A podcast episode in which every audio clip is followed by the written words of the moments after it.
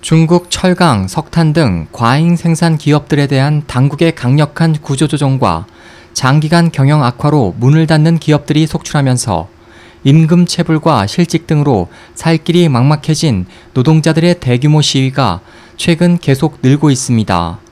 이와 관련된 시위는 주로 석탄 산업 지역인 동북 삼성과 광둥성, 산둥성, 허난성 등에서 발생하고 있지만 최근 들어서는 남부 해안 지역인 우칸촌에서도 대규모 시위가 발생하는 등 중국 전역으로 번지고 있어 당국이 바짝 긴장하고 있습니다.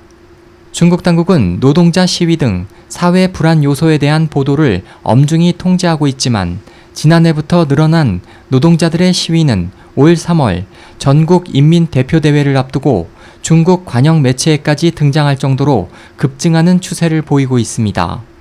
이에 대해 전문가들은 당국이 노동자 시위 보도를 매우 엄격히 제한하고 있음에도 관영 언론에서 이 같은 뉴스를 다뤘다는 것은 노동자들의 불만이 매우 고조됐음을 방증하는 것이라고 진단했습니다.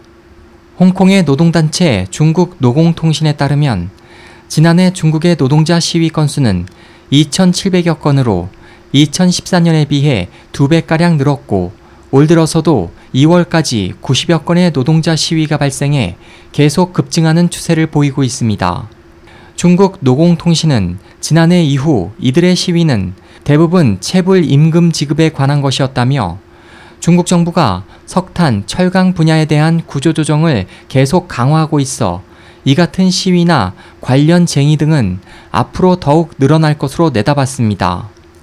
중국 정부는 올 초 전인대에서 철강과 석탄 업종의 과잉 생산을 해소하기 위해 180만 명의 인원을 감축하기로 하고 천억 위안 약 18조 원에 달하는 실업 대책 기금을 조성하기로 했지만 해고 근로자들은 정부의 지원책이 전혀 실효가 없다고 불만을 토로하고 있습니다.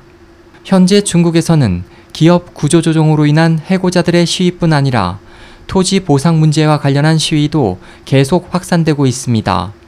그 예로 중국의 풀뿌리 민주주의의 상징으로 알려졌던 광둥성 우칸촌에서는 정부의 강제 수용 토지에 대한 보상책에 큰 진전이 없자 5년여 만에 최근 또다시 대규모 시위가 발생했습니다. SOH 희망지성 국제방송 홍승일이었습니다.